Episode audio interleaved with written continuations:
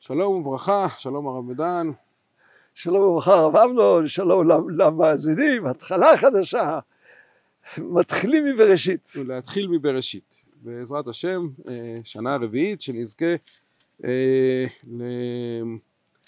למצוא אה, פשטים חדשים בתורה. אני באמת רוצה לשאול על פרשה קשה מאוד, כל הסיפור של אדם וחווה והנחש. זה אחד הסיפורים נראים לי היותר קשים להבנה בתורה ואפשר להעריך מאוד בהיבטים שונים של הפרק הזה. אני מבקש לשאול שאלה אחת שבאמת מטרידה בקריאת הסיפור. בסופו של דבר החטא של אדם וחווה הוא חטא אחד. השם אה, אמר להם כבר אה, בפרק ב' מעץ הדעת טוב ורע לא תאכל ממנו כי ביום אוכלך ממנו מות תמות. ובמקום זה יש אה, עונשים שונים אה, ואחרים. אל האישה אמר הרבה הרבה יצבונך וערונך בעצב תלדי בנים ואלישך תשוקתך והוא ימשול בך. העונש על האכילה מעץ הדת היה הכאב, ההיריון והלידה וההזדקקות אל האיש ולאדם יש עונש אחר לגמרי. לארורה האדמה בעבורך בעיצבון תאכלנה כל ימי חייך. למה על מעשה אחד יש שני עונשים שונים? כן, אני חושב שהשאלה מאוד נכונה ולצורך העניין הזה אני חייב לעמוד על ההבדלים בין אדם לחווה, אני לא מתכוון כרגע לתת פה הרצאה ביולוגית, אלא לדבר על מעמדם המשפטי השונה של אדם וחווה מול הקדוש ברוך הוא ובגן העדן. נשמע מוזר שאני נזקק למשפט וגם למשפט מאוחר בעניין הזה, אבל אני חושב שבדבר הזה יסודו במשפט מוקדם מאוד. אמ, אחד ההבדלים, אני מדגיש אחד ההבדלים, בין האדם לבין חווה, ואני מתכוון במעמדם המשפטי בגן העדן הוא כדלהלן. נאמר אה, וייצר אדוני אלוהים את האדם עפר מן האדמה. ויפח באפיו נשמת חיים והיה אדם לנפש חיה. וייתן אדוני אלוהים גן בעדן מקדם וישם שם את האדם אשר יצר. ואז ויצב השם אלוהים על האדם, סליחה לפני כן. ויקח השם ויקח אדוני אלוהים את האדם ויניחו בגן עדן לעובדה ולשומרה אתה מקבל פה בעצם את הדבר הבא האדם נברא מחוץ לגן עוד לא היה גן אדם נברא מחוץ לגן. הקדוש ברוך הוא ברא גן, הגן הזה הוא נחלת השם, הנחלה הקדושה. והוא לוקח את האדם אה, בתור הגנן והשומר. כלומר, הוא לוקח אותו כדי לעבוד בגן. אני ודאי מסכים ומזדהה לחלוטין עם כל דברי חז"ל של עובדה ולשומרה, זה כולל גם תורה ומצוות וכל הדברים האחרים. בוודאי, כיוון שאנחנו מדברים על אה, נחלת השם, אנחנו לא מדברים רק על עצים ועל צל ומים מפכפכים, אנחנו מדברים גם על מושגי קדושה. אבל מכל מקום האדם בא מבחוץ וניתן לו תפקיד בגן, איך לטפח את הגן. נשים לב שזה גם מה שקורה לגבי ארץ ישראל.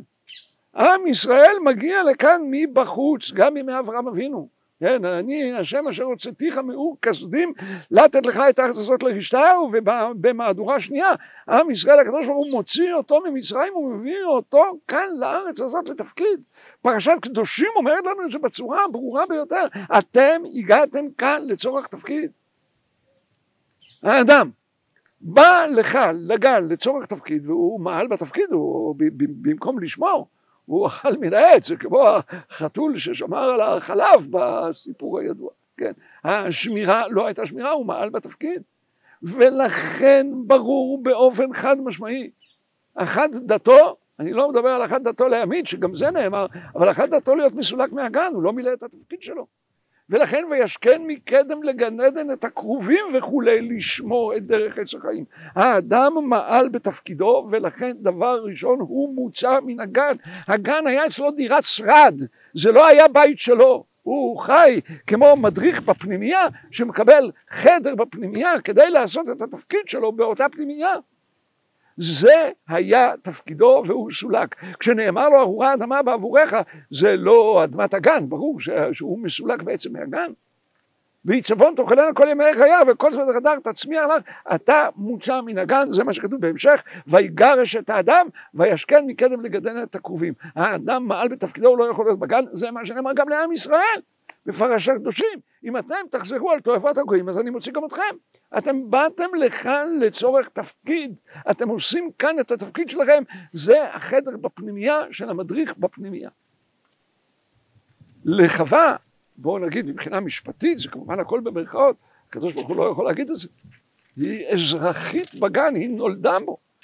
היום זה חוק בינלאומי כשמישהו נולד באיזה מקום אתה לא יכול להוציא אותו מה שהוא יעשה אתה לא יכול לסלק אותו. זה מקומו אלה נופי ילדותו. כאן זה מקומו הטבעי. את חווה לא שער שהקדוש ברוך הוא יוציא כאן היא נולדה היא נוצרה בגן. היא חלק מן הגן. והיא כאן אזרחית לכל דבר ועניין גם כשהיא חוטאת.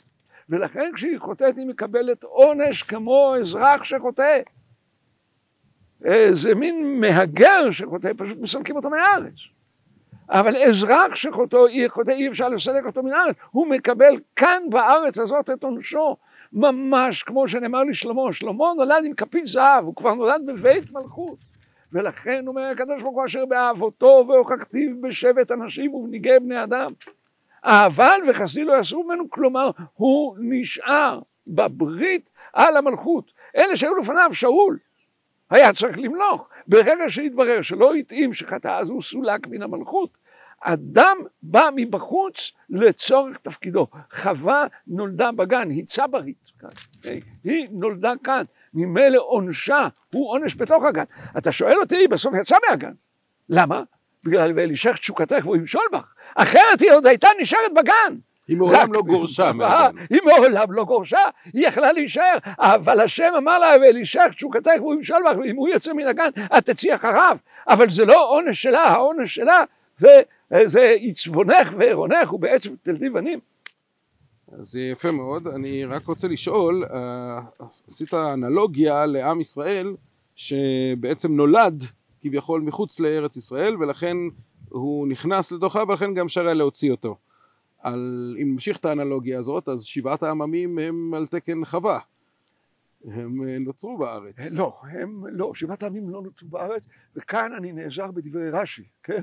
והכנעני אז בארץ היה הולך וכובש אותה מזרעו של שם, העובדה שהארץ הזאת בעצם כבר מראש הייתה אמורה להינתן לשם, זה דבר ברור, יפת אלוהים ליפת וישכון בעולי שם זה מקום שכינתו, רק ויהי גבול הכנעני, הכנעני לקח את זה. הכנעני לקח את זה אחרי ובעקבות נדידת העמים, זאת הייתה לקיחה מראש שהייתה בלתי חוקית. אז זה מתחבר גם למה שדיברנו בפרשת האזינו של יצב גבולות עמים למספר בני ישראל שזה בעצם ארץ ישראל הייתה מלכתחילה אה, מיועדת לעם ישראל וכל מי שהגיע לאחר כך הוא בגדר אה, אה, מהגר. אה, כן, אמת ויציב. יפה. שבת שלום ומבורך. שבת שלום, תודה רבה.